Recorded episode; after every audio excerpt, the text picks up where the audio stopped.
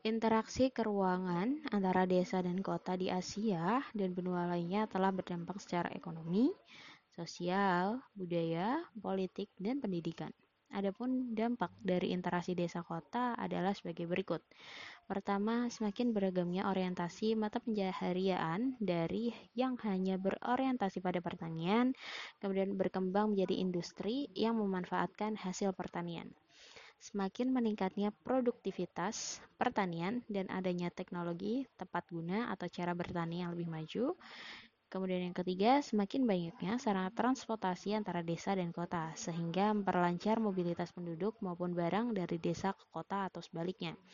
Yang keempat, budaya kota biasanya masuk ke desa, baik dalam cara berpakaian, bahasa, seni, dan sebagainya yang tidak terlalu sesuai dengan budaya desa. Yang kelima, berkembangnya media massa yang membuat warga desa semakin melek dengan isu-isu politik.